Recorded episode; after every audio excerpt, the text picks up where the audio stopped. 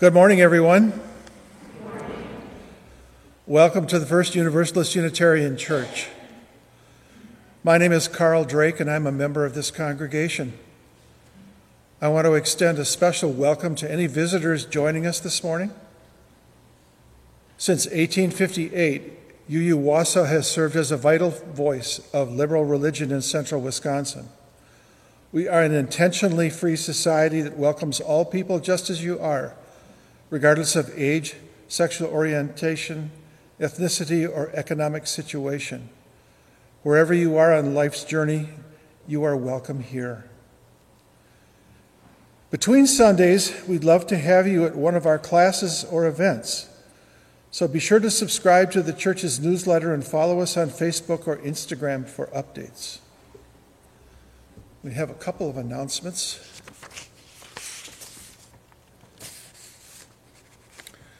Thank you to the Reverend Suzelle Lynch for leading our service today.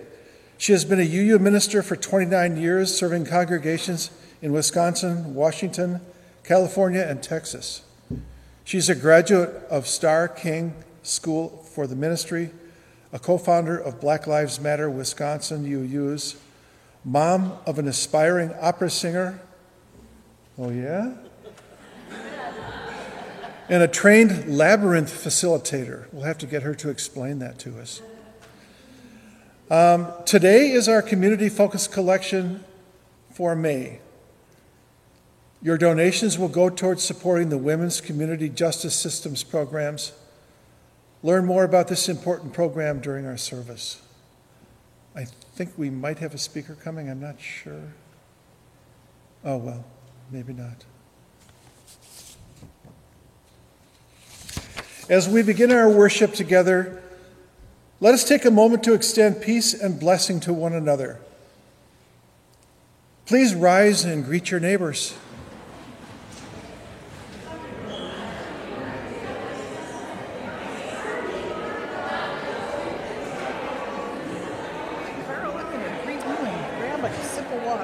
Perfect. Okay. So it's that paragraph there.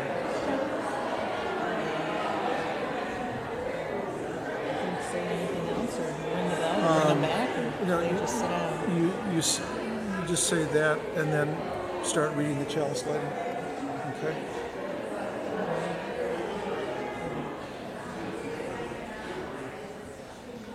Okay.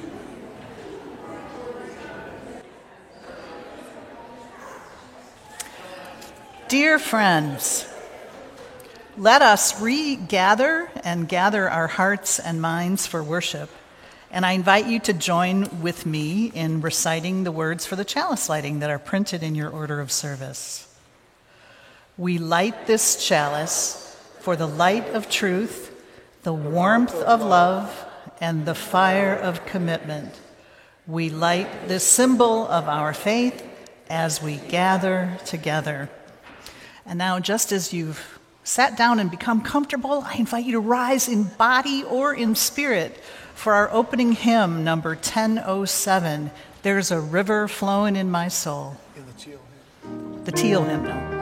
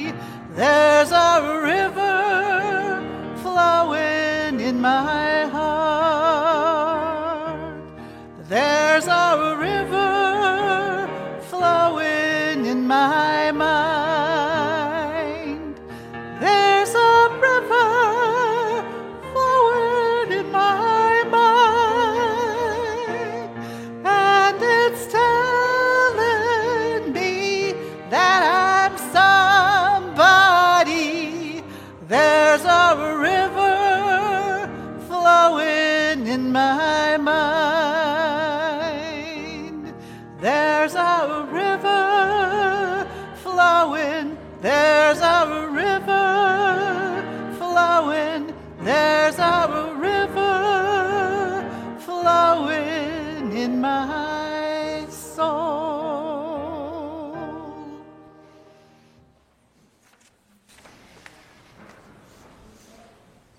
Please join me in reciting the affirmation. The words are in your program. Love is the doctrine of this church. The quest of truth is its sacrament, and service is its prayer. To dwell together in peace, to seek knowledge in freedom, to serve human need, to the end that all souls shall grow into harmony with the divine. Thus do we covenant with each other. And now the doxology.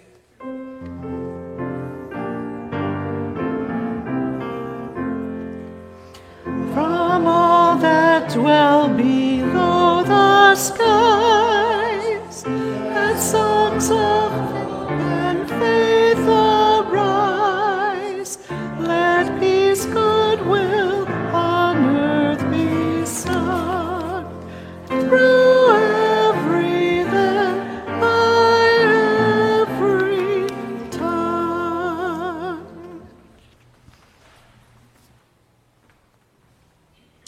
Have you ever felt lost? Who here has felt lost? What helps you find home?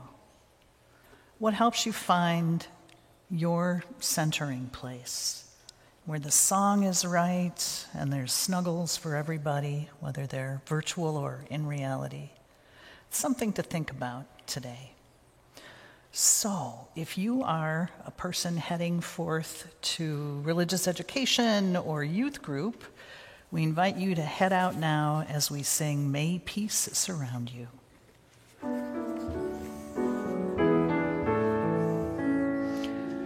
May peace surround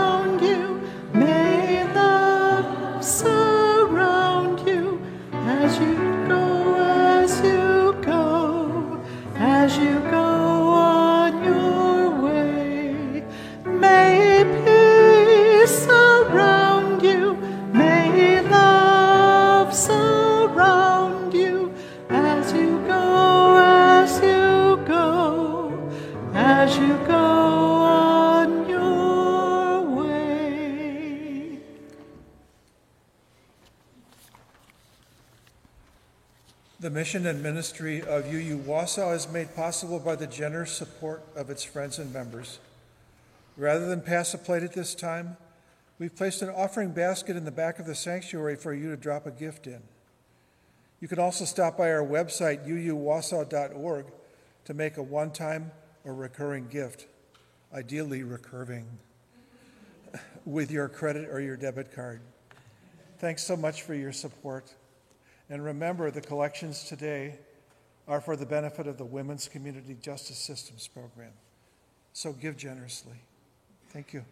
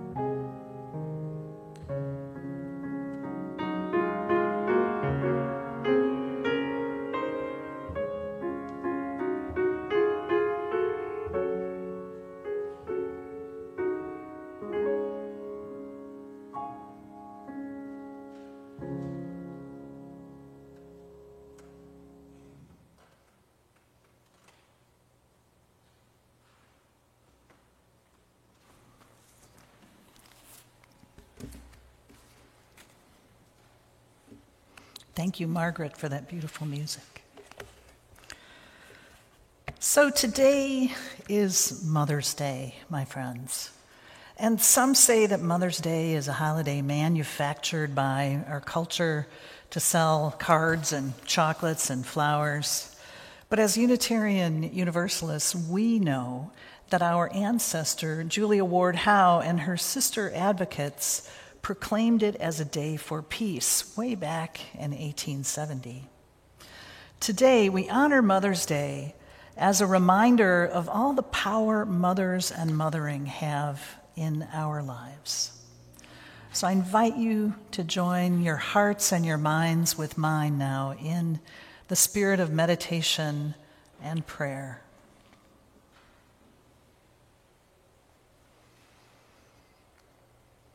Spirit of life and love. Spirit breathing in us and through us and all around us, reaching out from each one of us here to touch everyone in this room, and reaching far beyond the walls of this church to touch all living things across our earth. We know there can be no day singled out in the calendar dedicated to just one thing. For all of our days, we are engaged in a multitude of thoughts and acts. We are engaged in living, living with all its blessings and challenges. And even so, we're pausing today to reflect on mothers and mothering. Who are the ones who mother? Surely each of us came into the world through the body of a person who had a uterus. And that person may be the one who fed us and comforted us and played with us and listened to our troubles and held us with love, or not. Mothers are the ones who give us life, and not only physical life, they are the good persons of all gender identities and gender expressions who are with us. And with their gentleness and strength, they hold us up when we are sinking down. Mothers call us to do our best.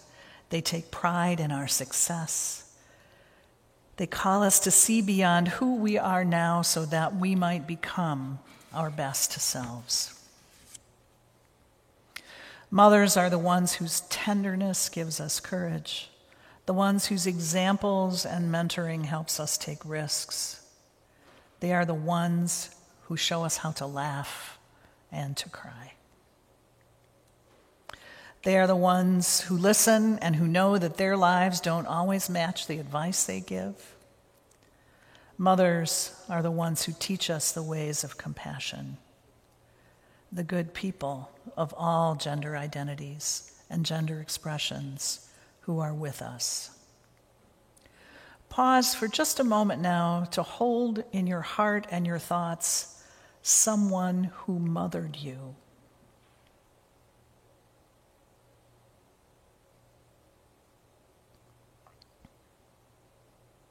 Mother's Day is a day to celebrate and be grateful and glad for mothering.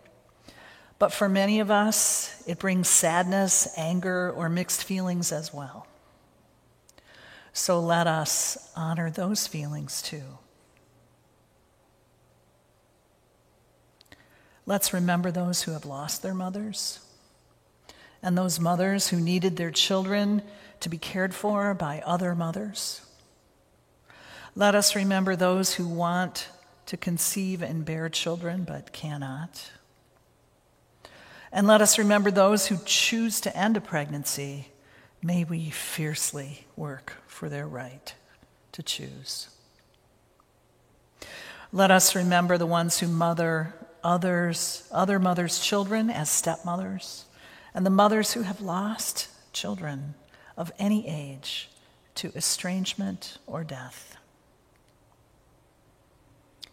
Let us honor them all on this day. Let us stretch our hearts not only with celebration, but also with sympathy, calling upon the mother we each have within to respond to our world, our lovely, fragile, challenging world, to respond with beauty and strength and a reaching out of hearts and hands. Shalom, blessed be, Ashe, and Amen.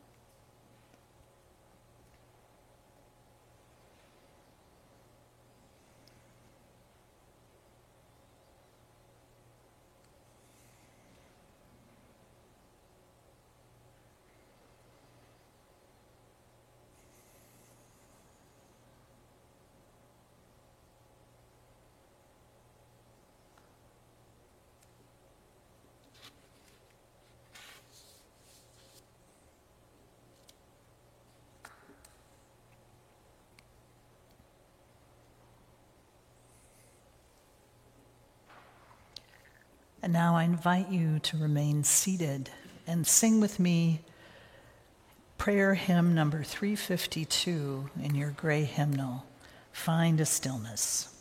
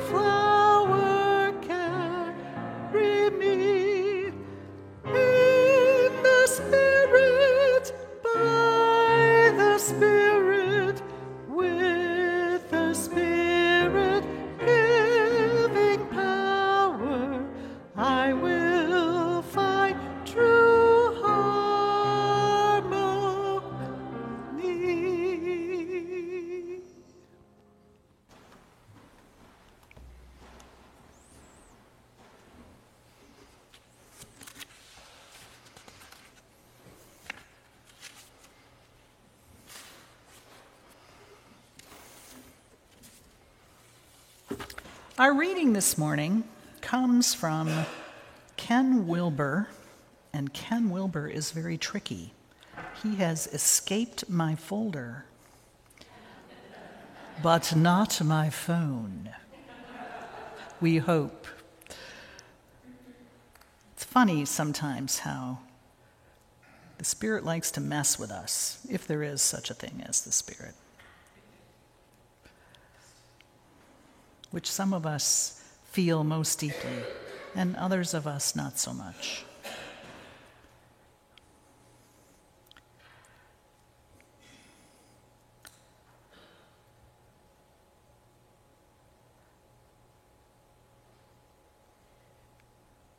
Let's see if I can find him in here.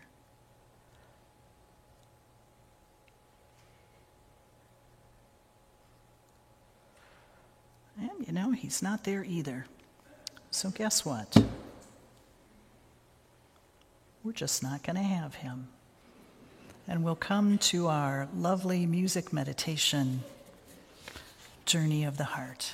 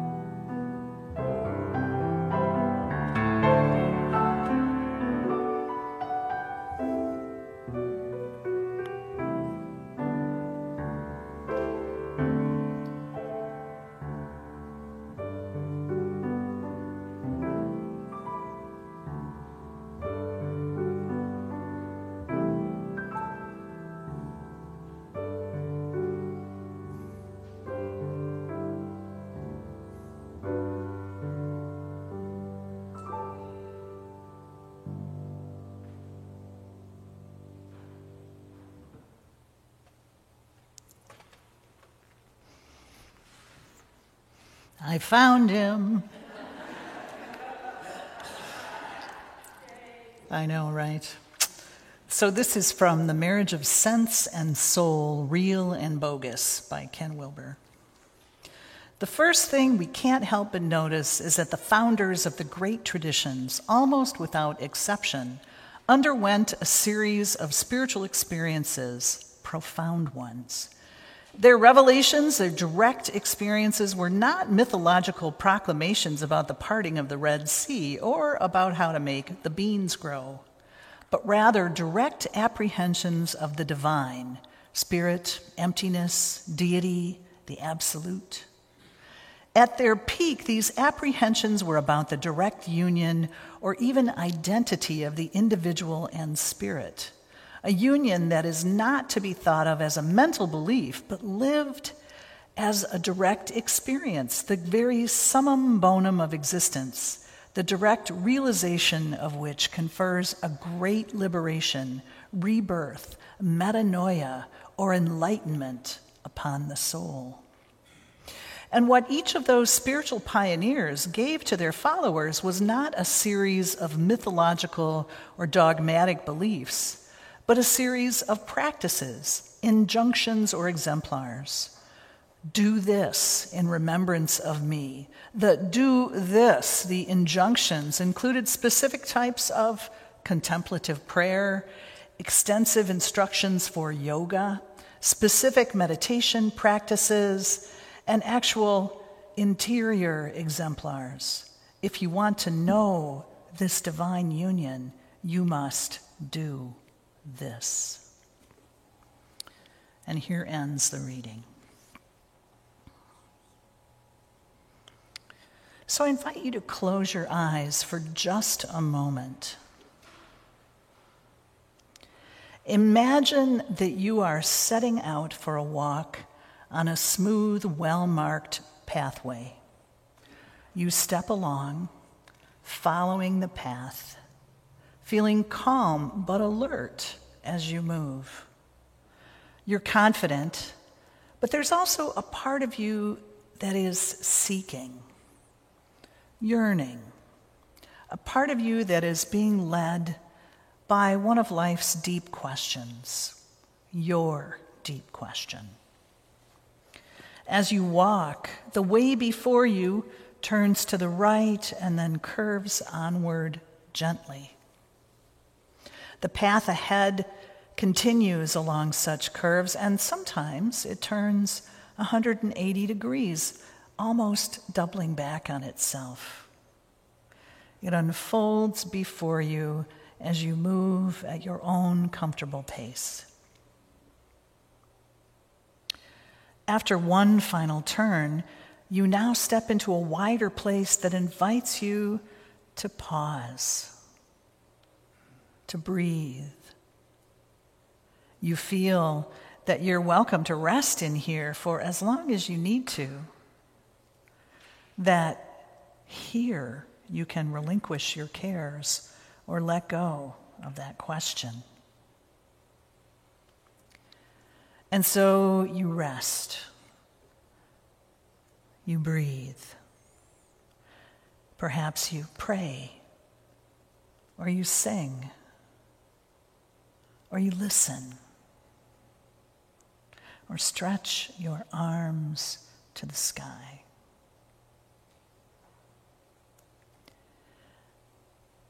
And then when you're ready, you step back onto that path.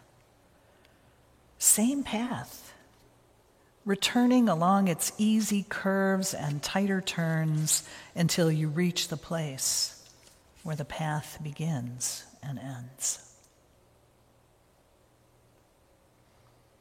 Welcome to the labyrinth, an ancient symbol for the life journey a modern metaphor for the human quest for meaning.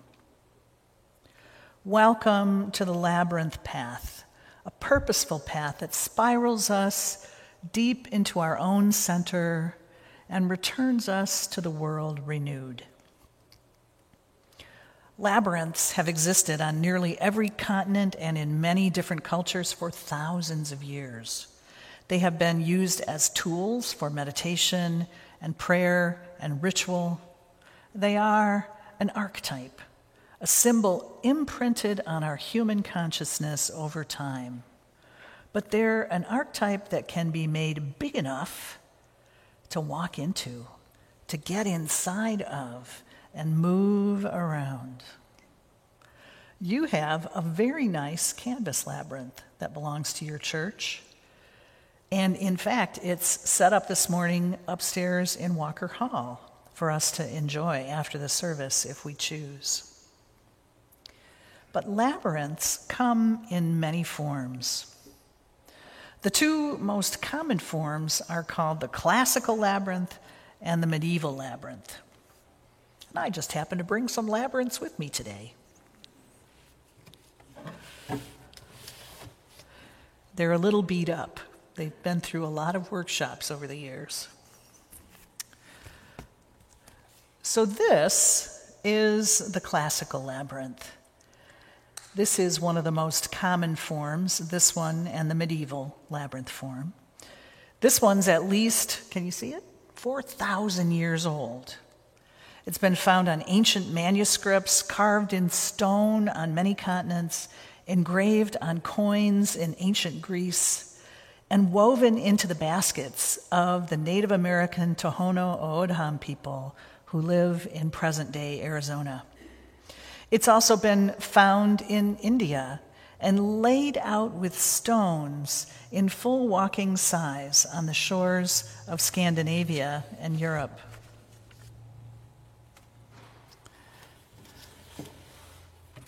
Oh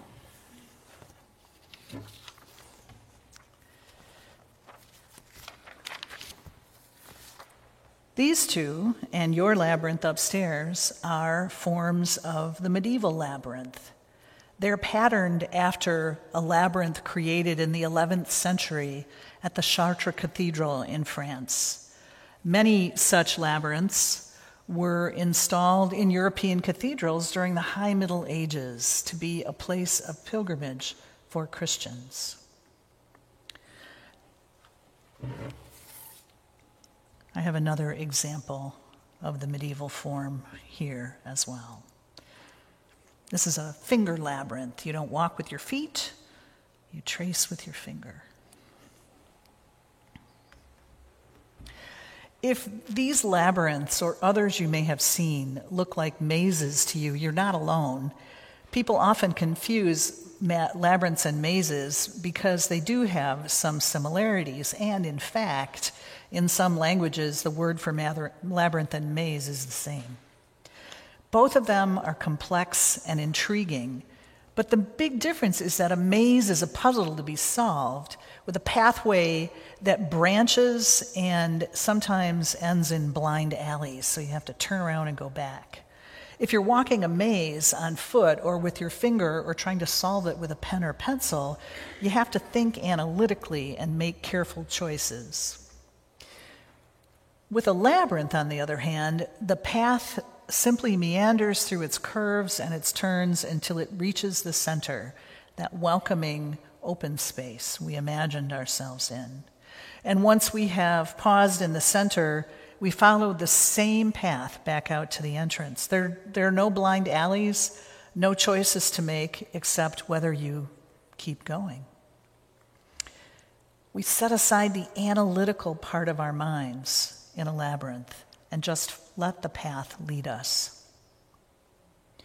So, why would we want to do such a thing? Well, some of us probably don't, and that's okay. I will never forget a longtime member of my the first congregation I served. Her name was Wilma Harkins. And when Wilma heard that we were putting a labyrinth on the church grounds, she buttonholed me and she said, Suzelle, I just can't imagine why all those people want to walk in circles.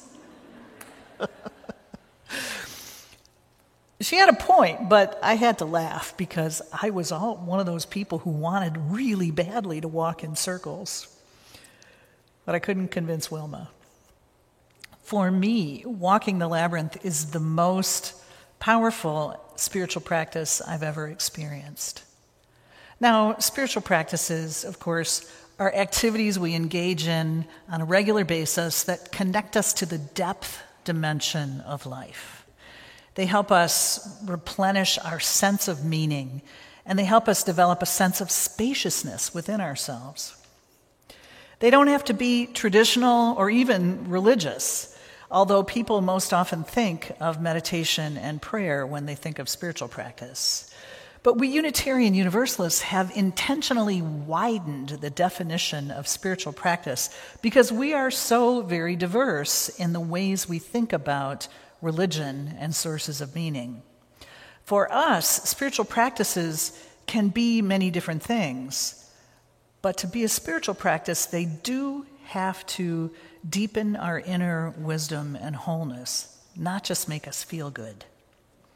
Spiritual practices, or deepening practices, as I like to call them, help us find that sacred center within us connected to that sense of beyondness.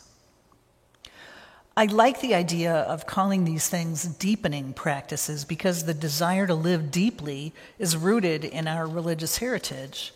Our Unitarian and Universalist ancestors believed that we needed to deeply and consciously live the life we each have right now instead of waiting for an afterlife to live fully.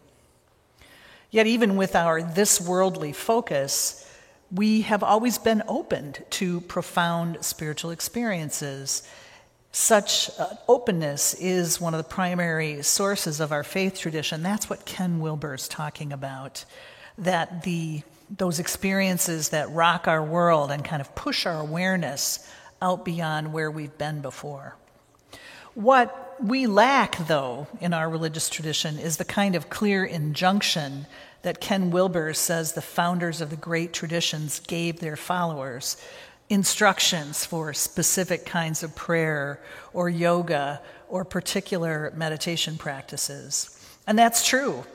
Unlike, say, our Muslim members, friends, and neighbors, uh, for example, who were instructed by the Prophet Muhammad to pray five times each day while facing the holy city of Mecca, We don't have anybody saying to us, if you want to go deep or know the fullness of the holy, do this thing. But just because nobody gave us instructions doesn't mean we're released from the need to grow and go deep. Indeed, our forebears, like the Reverend William Ellery Channing, declared 200 years ago, nearly 200 years ago, in a sermon called Likeness to God. He said that our very humanness compels us from within to grow in depth and responsibility, meaning the ability to respond to our world with all its beauty and pain. He said, Our ability to grow from within has more of divinity in it than the force which impels the outward universe. Don't you love those words? And so we have it. We have a responsibility to choose a practice that helps us grow in depth. Sometimes that practice might result in ins- insights or a felt sense of the transcendent but mostly, spiritual practices aren't things we do to get something.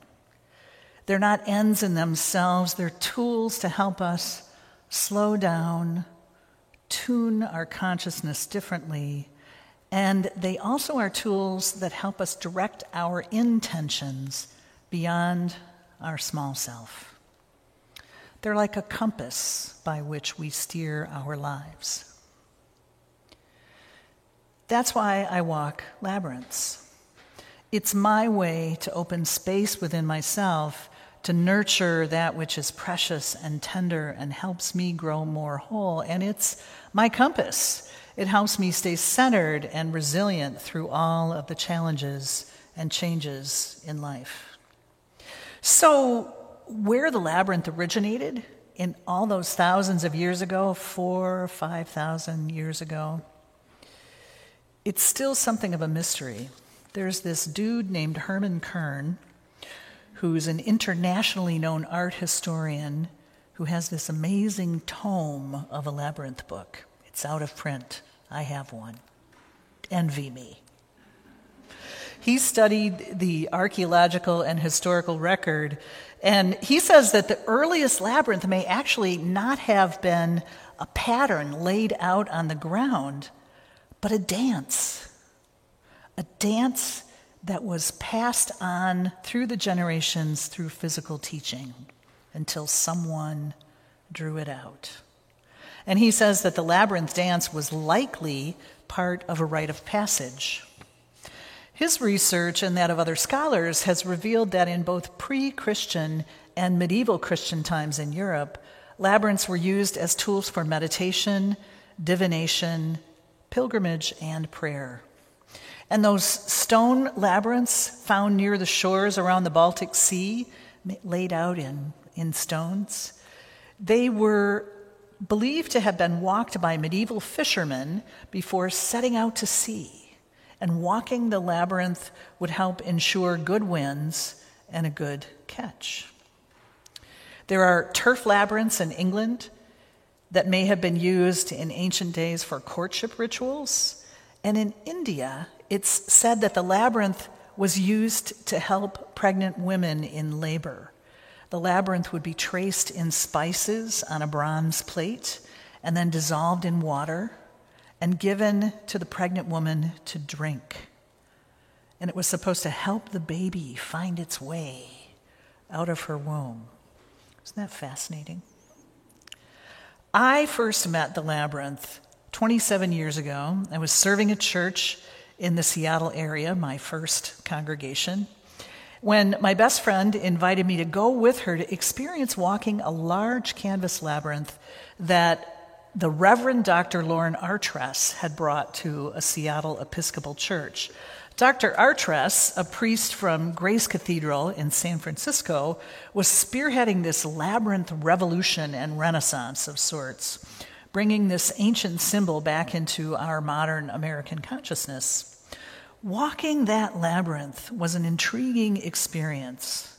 It helped that it was this gorgeous cathedral, candlelight, very mysterious, medieval music playing in the background.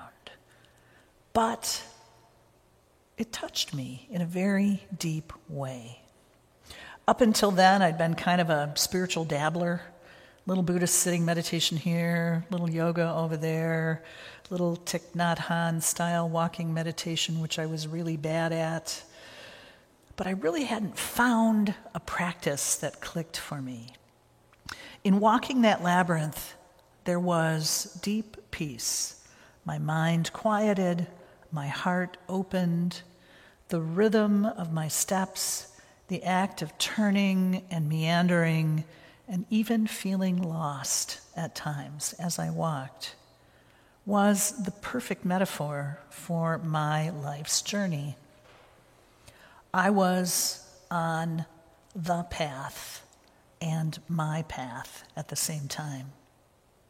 And walking that labyrinth reassured me that I wasn't on the wrong path, that it was all path, and that all I had to do was keep putting one foot in front of the other, and the path would lead me to that centering space and then back out into the world in a cycle that felt organic and human, universal and transformative. Because labyrinths were few and far between back then, back in the 90s. Anybody remember the 90s? My second labyrinth experience didn't happen until a few years later, and it happened not long after I had struggled through the miscarriage of a very wanted pregnancy. A friend in San Francisco who knew how sad I was invited me to come and visit her and said that she would take me with her to walk the labyrinth at Grace Cathedral. I entered the labyrinth that day wrestling with the question of whether I would ever be able to have a child, a biological child. I was 39, and my husband and I had been struggling for years from an infertility our doctors could not explain. I had read that it was possible to take a question to the center of the labyrinth and release it, and that in the process I might get some kind of guidance or insight that my normal rational mind wouldn't find. So there I was, walking that labyrinth, carrying my great longing to be a mother, carrying it like a heavy stone. My walk to the center produced no insights, no answers. And as I went back through the graceful curves to the labyrinth's entrance, I was deeply disappointed. My friend was still walking, so I sat down in one of the cathedral's pews and I started to cry as I waited for her to finish. As I was sitting there in the pew, I suddenly heard a voice. It was soft but clear, as though somebody were sitting right next to me or right behind me. And the voice said, A baby will come. The words were really crisp, really clear. I jumped up and I turned around. Was there somebody behind me? There wasn't anyone there baby will come. Who was talking? Who had spoken those words? Could I trust the voice? I wanted to trust that voice. But I could not. I could not trust. And yet, within a year, I was pregnant again. And my son will turn 24 in a couple of weeks. Sally Quinn, who was a col- columnist for the Washington Post, wrote about the labyrinth she visited one warm, sunny afternoon. She wrote this a few years ago. As she walked that labyrinth, a light breeze whispered through the leaves of the live oak tree that surrounded the labyrinth. Sally wrote, I began concentrating on my son Quinn, who had severe learning disabilities at the time and was in a special school what would become of Quinn? We'd had a particularly difficult year, and I was in despair. I entered the labyrinth, she said, and began to make my way slowly toward the center. And once I got there, I sat down and I looked straight ahead. My eyes fell on a huge pine tree in front of me that I hadn't noticed before. It had beautiful spreading boughs as though it were embracing the circle of the labyrinth. It was one of the prettiest trees I had ever seen, and amidst all those live oaks, it was the only pine. As she sat there in the center of the labyrinth, Sally suddenly experienced a stroke of clarity. That pine tree was her son. She wrote, He was different from all the other trees, but he was more beautiful than they were. How could I not have realized this all along? In that stroke of clarity in the center of that labyrinth, Quinn's view of her son and of her herself in his life changed. She wrote, I told my son about my experience with the pine among the oaks, and he decided that he could make a life using his problems to help other people. And her kid did. Her son, Quinn Bradlee, wrote a book about growing up with learning disabilities, and he created a website to offer support for other young adults who learn differently. I have entered the labyrinth many times over the past 27 years, in many places, with many a life question and many a prayer for peace or healing. It is not always a magical experience. Sometimes it's just walking with an open heart. I've walked labyrinths in cities across the United States and in Canada and in Costa Rica. I walk labyrinths everywhere I go. There's this cool thing called the Worldwide Labyrinth Locator that has 6,000 labyrinths listed. So if you're traveling, you can go, hey, let's just take a little detour. There's labyrinth over here. My um, husband to be uh, has become my labyrinth buddy. He doesn't seem to mind the detours too much. I've walked labyrinths alone and with other people. I've drawn the labyrinth in the wet sand of ocean beaches. And on the shore of Lake Michigan, I've shoveled a labyrinth path out on a frozen lake. Just this winter, first time. Super cool. I've explored the science of how the labyrinth works created my own labyrinth design, taught many labyrinth workshops, and if you want to know more, you know, ask your people. I'll come back and talk to you. Because if I told you everything I knew now, we'd be here for a week. As you could probably tell, I love the labyrinth. And I love it because, as Dr. Lauren Artress likes to say, the labyrinth meets us where we are. Each of us who walks a labyrinth experiences it differently because we bring our different lives to it, our different bodies. It's a great spiritual practice if you are like me, not able to sit still for long.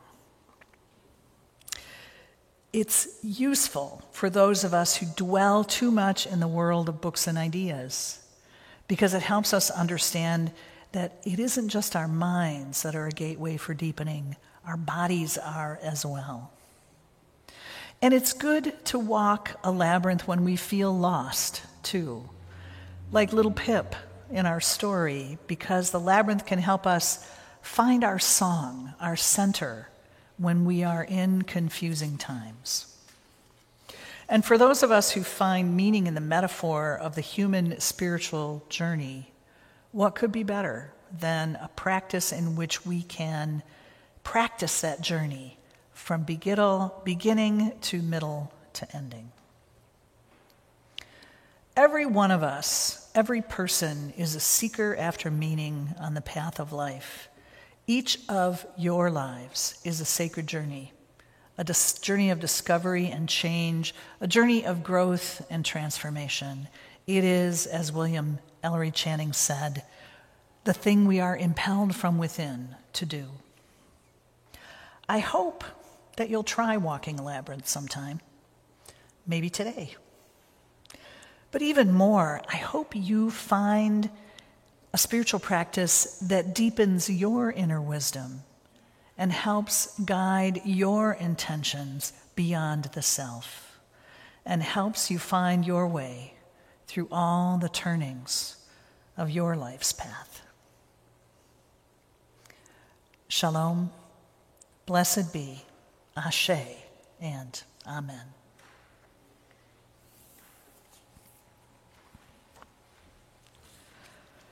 Our closing hymn is 86 in your gray hymnal.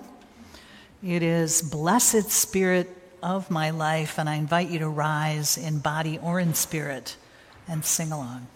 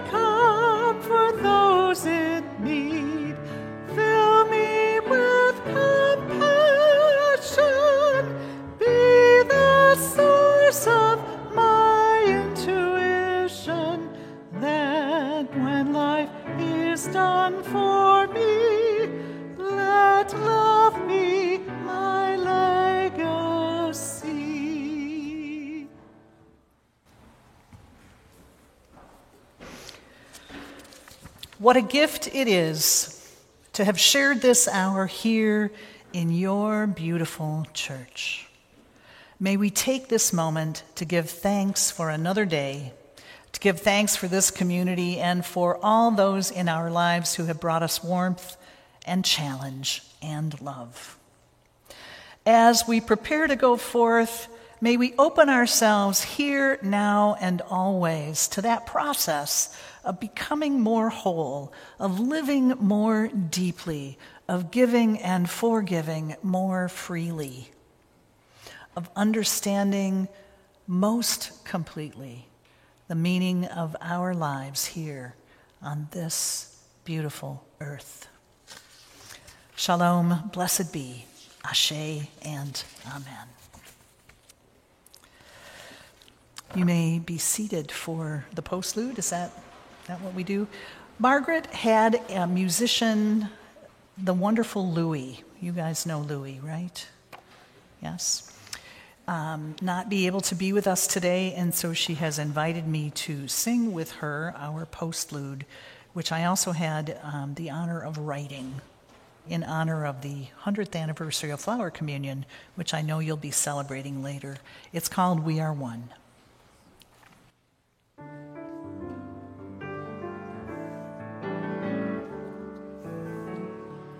We are here, and a new faith is dawning. We are here. Many hearts filled with hope, we are here. Joining freely together, siblings and strangers, cousins and neighbors, creating traditions shaping what will come. We are here, we are here, we are one.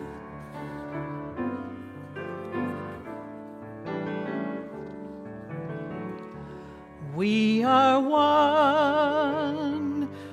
Though each of us is different, we are one.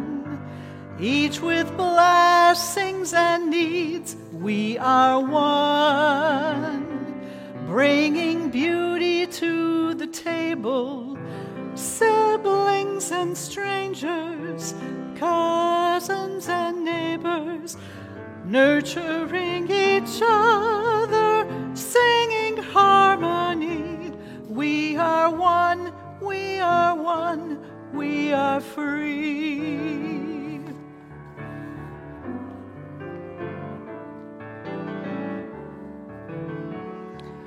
We are free, liberated from old symbols. We are free, free to learn, grow, and serve. We are free, like flowers in the garden, siblings and strangers, cousins and neighbors growing in our courage to face the great unknown. We are free, we are free, we are home.